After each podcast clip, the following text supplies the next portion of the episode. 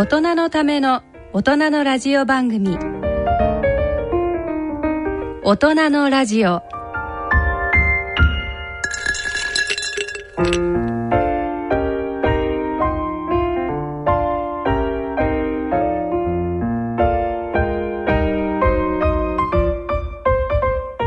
皆様ご機嫌いかがでいらっしゃいますか？大宮時子です。早いもので6月も29日になりました、えー、夏休みが近くなりましたが皆様はもう計画をお立てになりましたでしょうか、えー、楽しい夏休みが待ち遠しいですね。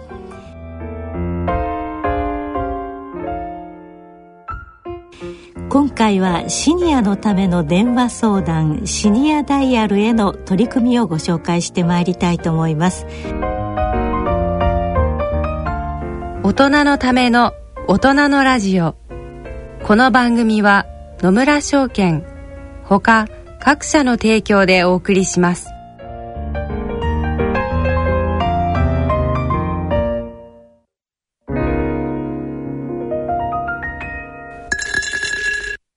野村。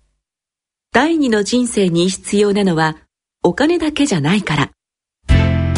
ゆったりとした旅を楽しみたい。健康はもちろん若々しさもまだまだ保ちたい。住まいをもっと快適にしたり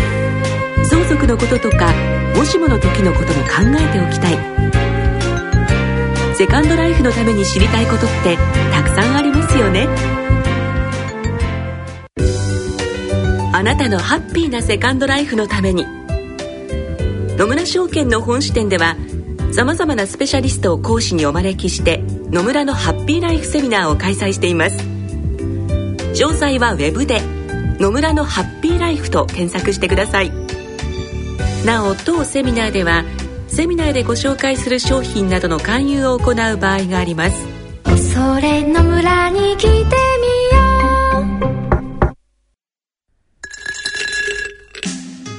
う。大人のための大人のラジオ今回はシニアのための電話相談シニアダイヤルへの取り組みをご紹介してまいりたいと思います。ご出演は公益財団法人東京 YWCA の皆さん。進行は緩和医療医の川越光さんです。皆さんこんにちは。こんにちは。今日は3人の若い女性に囲まれて非常に幸せなインタビューをさせていただくんです。あの最近確か YMCA をね歌ってた西城秀樹さんが亡くなりましたね、はい、ちょうど僕と僕ちょっと若いかな広島出身の方でっていうことでね、あのショックを受けてるんですけれども実はあの歌での YMCA っていう有名な歌があのちょうど40年くらい前でしょうかね。あのリリースされてね、あのえもうそんな経つのかって言ってね、あの有名に「老婆は一日にしてならず」っていうねい。う言葉がありましてもここはあのだけど皆さんいつまでも若いヤングですけれども、実は M と W の違いがわからないっていう方結構いるんですね。YCA は同じなんだけど、M と W は何だとい。うことでね、まあ実は W っていうのはウーマンウィメンですかね。ねウィメンでね、えー、女性っていうことですね。今流れてる曲はこれは秀樹さんに対抗した YWCA の歌のようですね。10年くらい前でしょうね。できたのがね。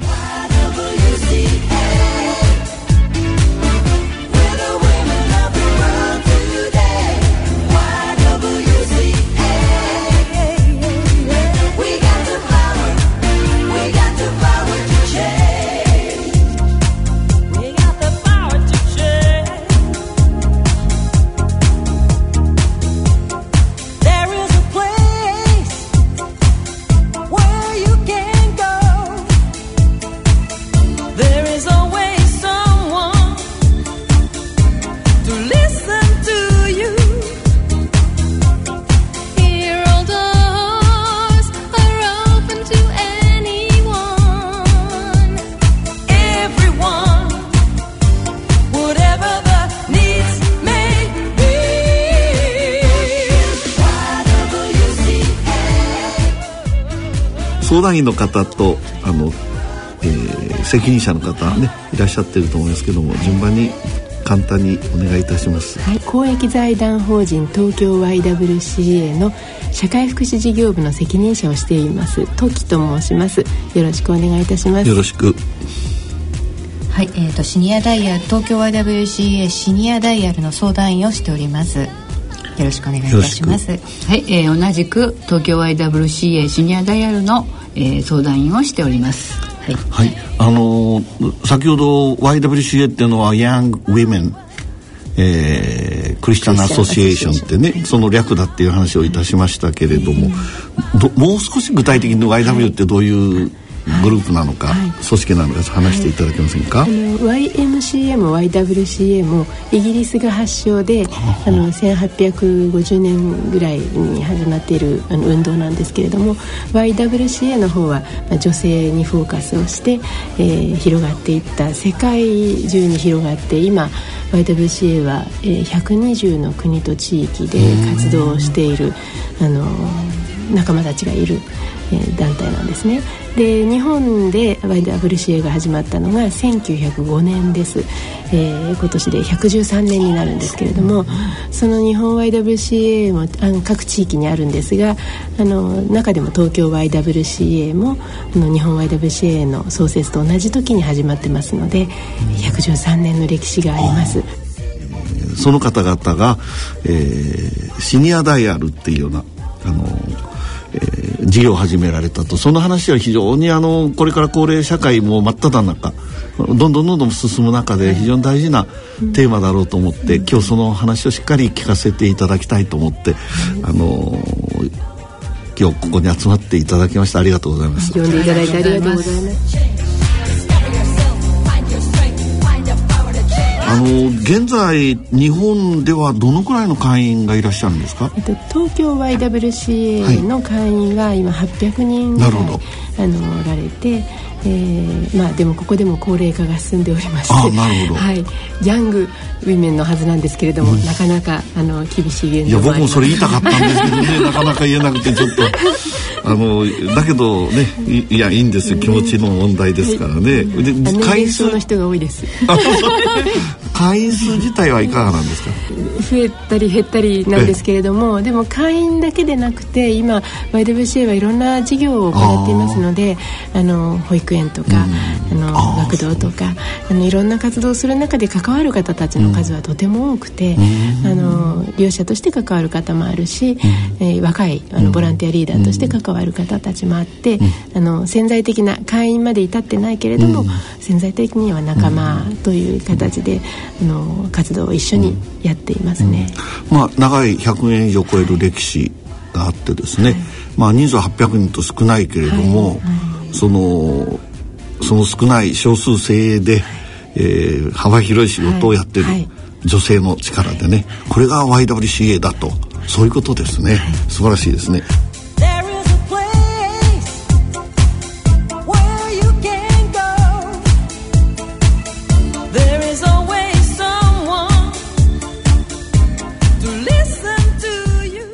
であの本題に入りたいと思うんですけれどもねシニアダイヤルってね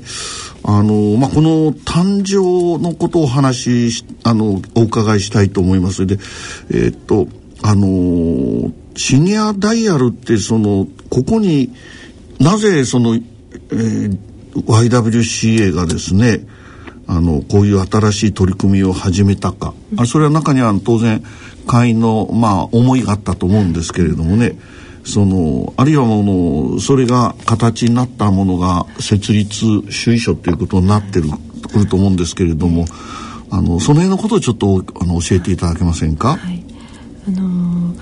東京 YWCA はあの先ほど申し上げたように113年の歴史があって、うん、えー、地域 YWC あ、えーと、地域センターがあるんですね、えー、4か所あの当時はありました。今3か所になりましたが、うん、でその地域センターにもあの来られる人たちの活動があってでもそこに来られないけれどももうちょっとあの地元で、えー、地域ルームという活動があってあのそれぞれの地域で YWCA の活動をしている方たちがあったんですがあのその方たちちも高齢化をしてくる中であの本当はセンターとか、えー、本部のあるお茶の水とかに行きたいんだけれども活動に来られないっていう方たちが出てきて、うん、でそういう方たちのために何かあの何活動できないかっていうような声も上がっていたんですよね。なんかそんな逸話みたいな話があったんですか、えーえー、なんかそうですねあのー少しお年を召されてくるとお膝が悪くなったりとか腰が痛くなったりとか本当はセンターまで遊びあの足を運びたいお茶の水ですね。お茶の水であったりそのルームがあるそのそれぞれの地域のところに行きたいと思っても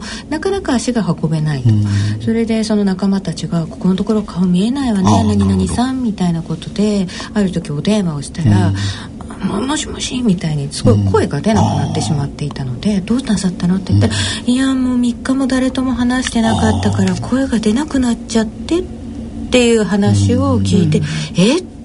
話をしないと声が出なくなっちゃうんだっていうことをきっかけにそういう方にお話をするあの活動はどうかなっていうことからですよね。うん、あのそうするとねシニアダイヤルって僕最初伺った時、えー、自分たちはヤングであってヤングウーマンであってですね、うん、そうじゃないシニアウーマンがいるから、ウーマンだけじゃないかも分かりませんけれどもね、そういう方のために何か役立てないだろうかと、そういうイメージ持っちゃったんですけど、実はあのそうじゃなくてヤングウーマンだと思ってた、私たち自身がオールドウーマンになっちゃって、それに対して十分 まあなんか言いにくいことを言いますね。でもそれが現実です、ね。現実ね。そしてあのたまたま電話しばらく顔を見ない方に電話したら、その方自体がもう非常に孤独の中にいると、それ我々会員の中で何とかできないだろうかと、それでじゃああの毎回訪問は無理だろうけれども、電話ぐらいはどうだろうかと。そういう格好でスタートしたんですか、うん、あのそれだけでなくて、うん、やっぱり高齢化社会を迎えている中で、うん、えーと、ボランティアさんたちが自分たちができる社会貢献が何かないかっていうことも同時にあったと思うんですね。それであの本当に高齢社会の中で、えーと、YWCA のボランティアならではでやれることは何だろうっていうことをもう随分話し合いを重ねたそうです。であの話し合いもしたしアンケートも取ったし、あのいろんな形であのどんな新しい活動が生み出せるかということを話し合う中で、うん、こう集約されていったのが電話相談で、ね、しかもあのシニアの人たちに向けてっていうことが、あの上がってきたそうです。うん、まああの高齢の問題ってね、うん、本当に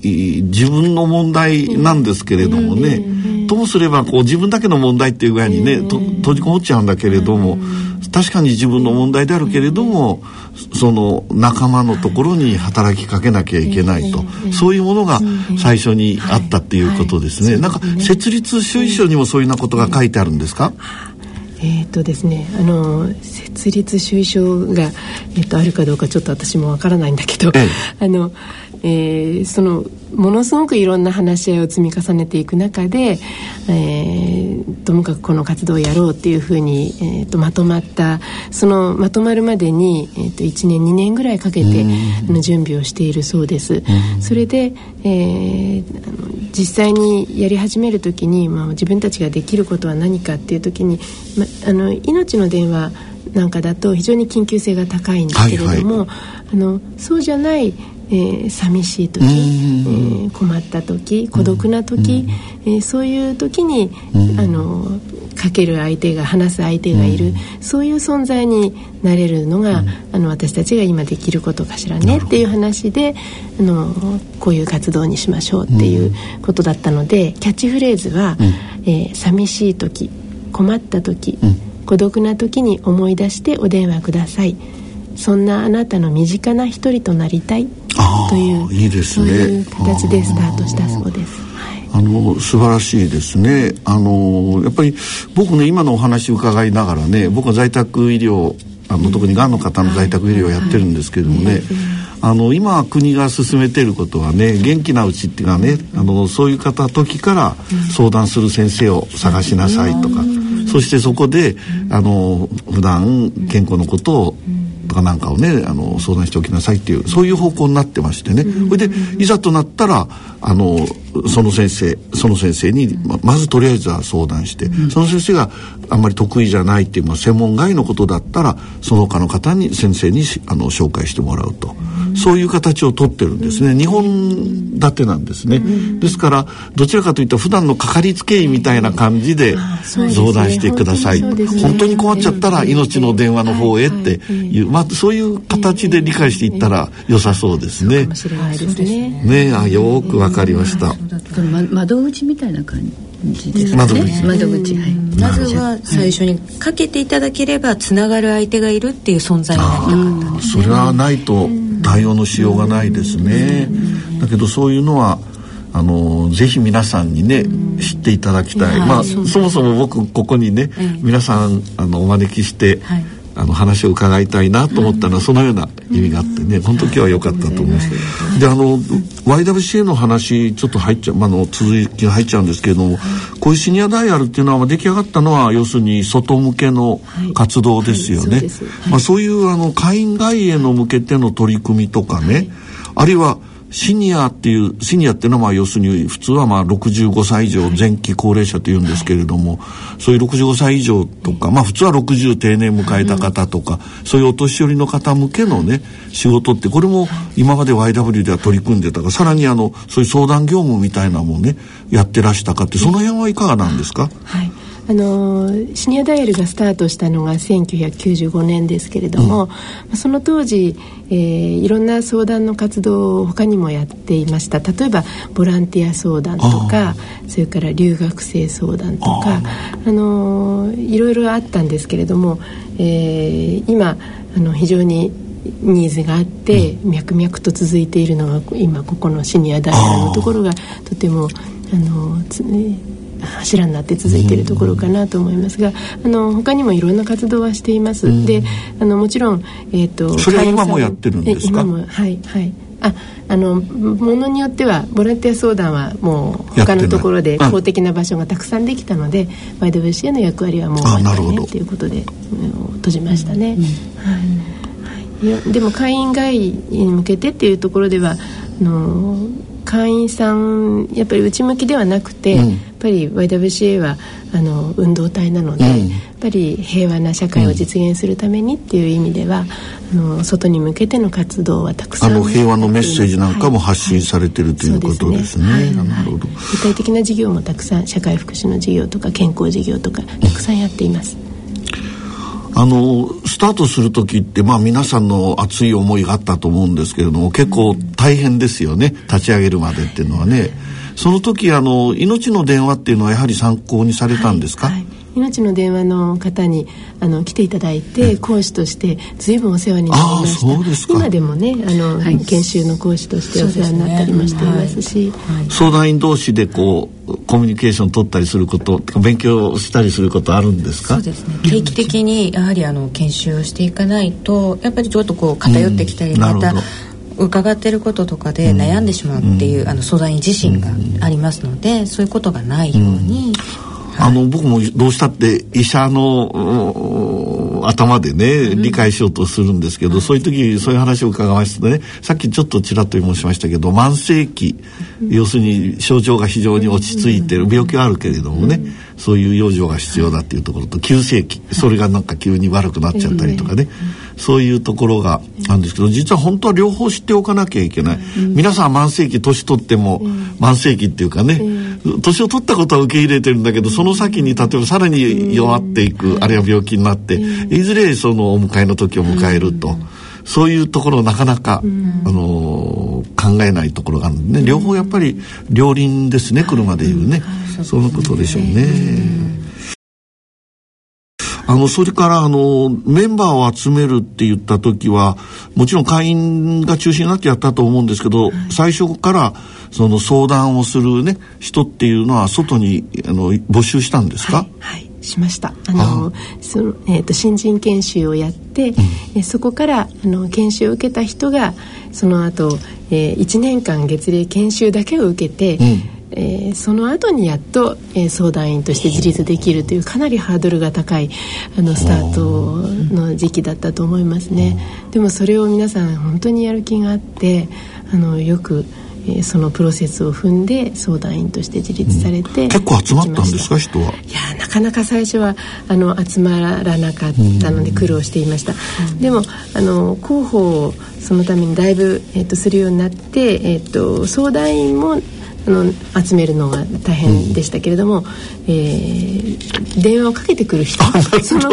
えー、そちらの広報も 一方ではなかなか最初あの少なくて、えーと、とスタートしたけれども観光通りがない。といった時期もあったっていうことはちょっと聞いてますね、うん、最初はそのインターネットとかがまだこないです、ない時代だからね。本当に紙媒体、なるほどでもね相談員同士でねあの教会とか、あの自分がかかっているお医者さんのあのクリニックのところに貼らせてほしいとか、美容院とか、薬局とか、あの貼らせてもらいに行きましょうなんていう活動もしたりしました、これ先ほど20年ぐらい前ですか？これスタート。23年前です。ね、やっぱり今みたいにインターネットねおっしゃられて、発達してない時代だから情報が、情報が届くのがどうしたって遅いですよね、だからもうこっちは手ぐすね引いて待ってるのに、なかなか増大がないというちょっと寂しい思いをね、したりするというようなことがあったんじゃないかでしょうかね。本当にあのそれからあの一般の方ももちろん皆さんもそうだったと思いますけれども守秘義務っていうことねつまりこれはかなりその突っ込んだ話をね聞くことになって我々医者はその職務上その知り得たその知識となんか情報をねしゃべ特別な理由なくして外でしゃべるってことは法律で禁じられてるんですけれどもね、そういう難しさがやはりあったんじゃないですか？そうですよね。あの一期一会なので、うん、電話相談で相手の顔は見えないですし何回もかけてくる方もあるけれどもあのこちらもあのその度に初めてお話を聞くという、うん、のつもりでお話を聞きますから、うん、あの初めていろんなお話を伺うというスタンスでいつもやっています、うん、そしてあのこちらが知ったことをもちろん外には出しませんし今日あの相談員お名前出せないのも、あのまあ、こういう、えーと、事業の性質上のお名前はあの個人が特定できないようにということで、えー、そういう形にさせていただいています、あの、結構リピーターの方もいるんじゃないんですか、何度も。そうですね。まああのたまたまお電話を取った時に、うん、あこの話の内容とこの声は前に伺ったかなっていうそのぐらいですけれどもでもその時はそうだからといってそうですかって言ってしまって違った場合は困りますので、まあ、新たに伺ったっていう気持ちで伺っているので、まあ、想像って言ったら変なんですけれどもあこの方はもう2回目かな3回目かなっていうぐらいですね。はまああの多分あのこういう仕事っていうのは自分を保つっていうのが結構難しいですよね、医者なんか看護師さんなんか特にそうですけれどもね。だからその辺慣れるまでにはちょっと時間かかるでしょうね、ねはい、だけど1年かけて研修をやったんですか？そうなんですね。やりすぎじゃないの？初期の頃はあの宿泊の研修もしていたっていうふうに聞いてます。えー、あの多分、やる方自体がもうこれでいいのかっていうね、試行錯誤したってい。うようなところがあったんでしょうね、それにあの本当に熱意に燃えて皆さん、ボランティアでこれをねやっているわけなので本当にあの専門職としてではなくてね、そこが本当にあのここの活動の素晴らしいところだなというふうに思ってます、ね、今はあの多分一つの一定のプログラムっていうのがもう出来上がってると思うんですけれども、はい、大体何日ぐらいでやるんですか？研修ですか？研修はあの要するに相談員としてなるための資格みたいなものですよね。今は、えっと、少し研修は、えーと、10回ぐらいであのワンクールかなっていう。例えば僕が、あの相談員になりたいとい。う希望で、そこへ応募したら、まずそこでこれを受けてくださいっていうのがあるわけですね。今は、ね、年に一遍やっています。年に一回されてね、まあそれ後でまたゆっくり、あの教えてください。あのでそれはあの10回の講義って言いますか？何かが入ってるの？講義とかワークとかもいろんな形で。ロールプレイとか、はい、そうですね。ロールプレイに重きを置いてますね。やはり先ほどおっしゃったように、うん、そのいろんなことを伺うので、うん、すごくやっぱり苦しくなるのでそうならないようにどういうふうにそういうのをこう自分が横に置けるかっていう、うん、その訓練が必要なので、どうしてもそっちの方に重きは置きますね。はい、まあ本当にあの頭が下がるね我々仕事っていうか職業としてやりますけれどもね、えー、皆さんある意味でボランティアですよね。無償ボランティアですね。無償でね。はい、であのまあそしてスタートしたということで。うんその相談日っていうのはどうどのくらい持ってたんですか？創立当初は。最初は週に3日からのスタートだったんですけれどもでしかも昼間10時から1時半なんていう時間だったんですね、うん、でもあの高齢の方が一人で寂しくなる時間って夕方だったりもしますよね。それであの、まあ、週に6日、うん、えー、ごえー、今は、えーと、午後の時間帯。そうですね。月曜日から土曜日の1時から5時まで週6日、うん、まあ、日曜祝日は、まあ、ちょっと親と、うん、あとあの第3土曜日はお休みさせていただいていて。はいあの今のお話ね、うん、すごいハッとさせられたんだけど、うん、確かにあの自分が年を取っていくとね、うん、そのシニアって自分の気持ちがこれはまさに年寄りの気持ちっていうこと分かるんだけど、そのこういう仕事をやっててね、あの分かってくることって自分自分のところへフィードバックされる、これがあのボランティア活動をやってる時の、大きなそのメリットって言いますか、はい、学びですよね。でそれは今何で僕はハッとしたかっていうと、お年寄りがね、あのー、寂しくなるのは、夕方だと、うん、それはまさにね、うん、その多分そういうことを通してね、うん、皆さんが学ばれたこと、はいはい、自分たちはあのお昼を持ってきたけれどもそれある意味でひょっとしたら自分たちの都合だったかもしれませんしね、そうじゃなくて相手の、はい思いって言いますかね、相手の苦しみそういうものにもっと本当に今で今で風今風の言葉で言いましたらあの寄り添っていくっていうかね、そういう形でこういう活動をしなきゃいけないと、そういうことを教えられたということでしょうかね。ありがとうございます。で今週も6日ですか。はい。すごい気合入ってますね。お弁当持参ですか。何人でやるんですか。とそれはちょっとごめんなさい。言えない。はあねねなかなかそれを言うといろいろあの時間はもちろんオープンにしてるわけでしょ？時間は。時間は。相談員も何人かかってるかっていうのもオープンにしてないんですか、ああそうです、じゃあそれは聞かないと、はい、ねそれだけ守秘義務をちゃんとやってるということをねそれ皆さんぜひ知っていただきたいなとですね,、割とその守秘義務とかそういうことに関しては厳しく一、人ずつが結んでということをやっております、なるほど。じゃあ安心して相談できるということでね確かに顔が見えない中で、相談を受ける人もね相談する人も相手のことを想像しながらこうやってねどこまで話していいのかとかってしかも顔が見えないわけですからね、それはもあの僕らで言ったらものすごい高度なね、コミュニケーション能力っていうのが必要なんですね。そうですね。うん。医者の場合はね、必ず診察していろんなオーダー出したりしろって、それはもう医師法であの、えー、で決まってるんですね。はいはいだから本当に難しいところへ最初から取り込まれてるなっていうような感じですね。で実際この相談してこられる方って先ほどシニアっていう話をちょっとしましたけれどもまあ60以上と。まあ、あの前期高齢者っていうね学会の定義を用いましたら、まあ、シニア世代っていうのは65歳以上っていうようなことになると思うんですけれどもね。大体そのくらいの年それ以上の年齢の方が多いんですか？いやそれもあのかけてくる方が名乗るとか年齢を言うとか、うん、そういうことを求めてもいませんのであのこちらの想像で大体これぐらいかなっていう意味では、女性が多いとかあの年齢層はこれぐらいかなっていうのは分かりますけども、うん、あの統計を取ってるわけではないので、うん、えシニアダイヤルという電話相談にあ自分がかけたいなと思った方がかけてくださるっていうことだと思います。なるほど、またまた今僕ハッとしたんだけどね、件数は数えられるけれども、どういうあの性別それから年齢、はいそれからどういう内容っていうこと、それも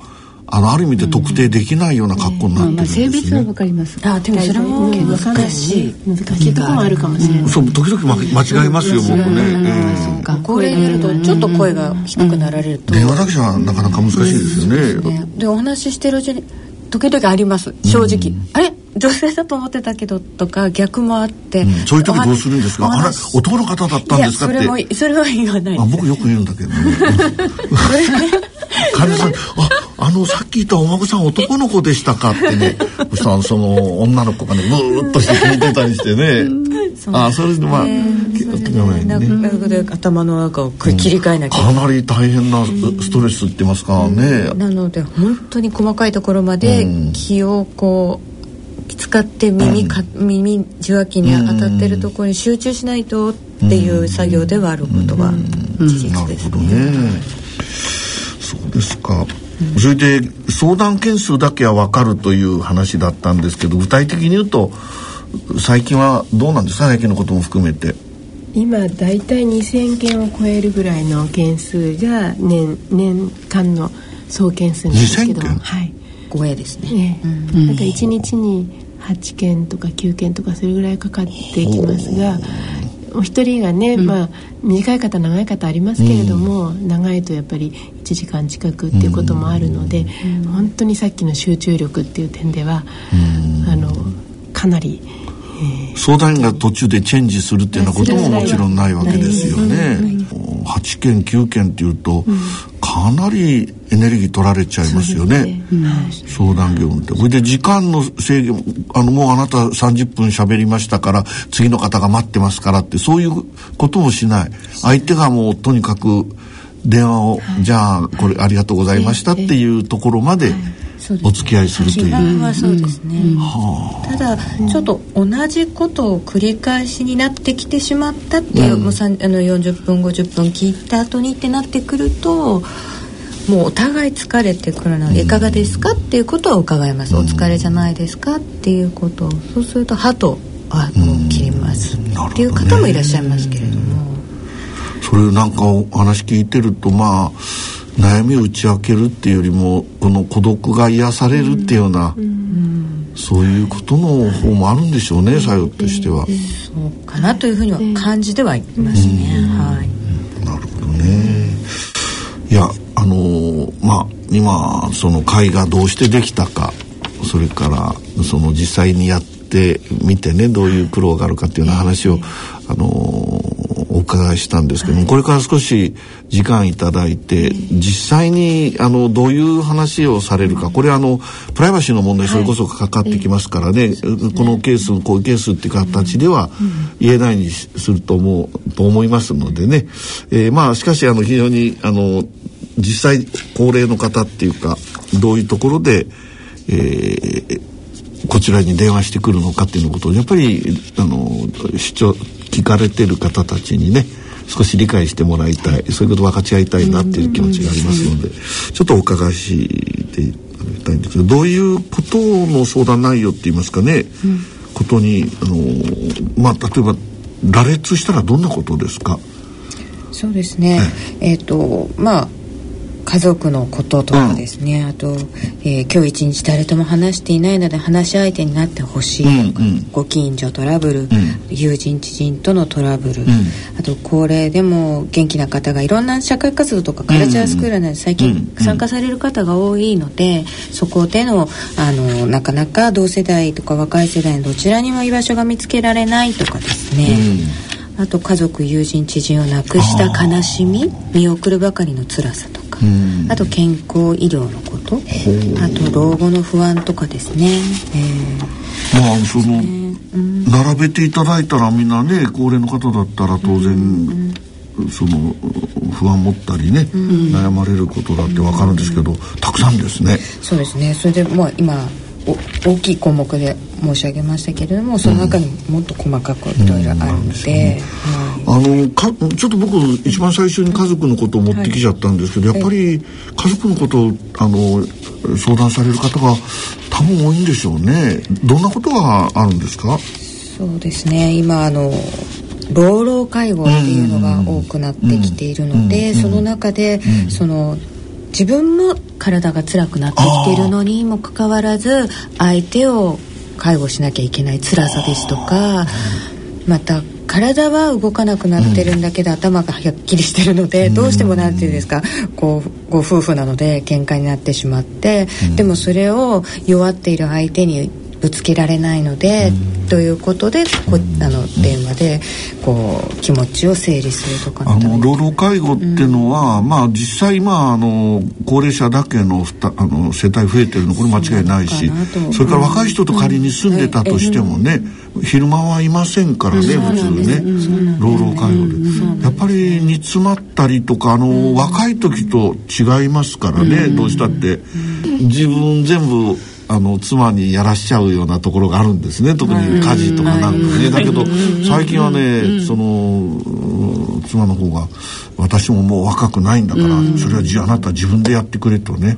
そういうことを言いますよ。それでそれが言えればまだいいんだ。僕みたいなねいい旦那だったらいいんだけど。ね。実際それが言えなかったりするとやっぱり女性が多いですか？そういうのは。傾向としてはそうですね。あ女性こういうことあんまり言っちゃいけないのかも、まあだけど構わないでしょうねっていういうのがやはりあの男性はお仕事をあれして引退されるっていうのが割と、うん、まあ、今は両方働いてる方いらっしゃいますけど、うん、今のシニア世代は、奥様が専業主婦でっていう方が多いので、でも主婦に終わりがないんですよ、引退が。なのでそのだらだら家でしてるとか、その何も手伝ってくれないことに同じ立場になったのになぜ？やっぱりそうすると、まあ、YWCA っていうこともあると思いますけれども印象としては女性が多いですか？そうでもないですか？けてくる方、うんええ、そうですね。そうでしょうね、女性がウーマンウェメンですからね、なるほど、女性がね8割あそのぐらいになりますかね、でもあの男性が最近は、増加増加傾向にあります、女の方ってね昔からこの井戸が昔はありましてね、そこで洗濯しながら。そう言ってるんですけど夫の悪口をねいない時にね。だから割とこう愚痴って言いますかね、まあ確かにやるんだけれども、それをこう発散するというかね、うん、そういうの慣れてるんです。が男の人はまあ会社行ってね、うん、まあせいぜい上司の悪口言うのはね酒飲みながらやるぐらいで、うん、割とね、自分のこととかなんかを言うのが下手くそなんですね。あそれは感じますね。感じますよね。女の人の方がうまいですね、そういうの。は。夫婦喧嘩までやるんですか？あります。ねえそう。ねそだけどそういうの聞くとなんかすごく相談しやすいなっていう感じがしますね、ええ。ー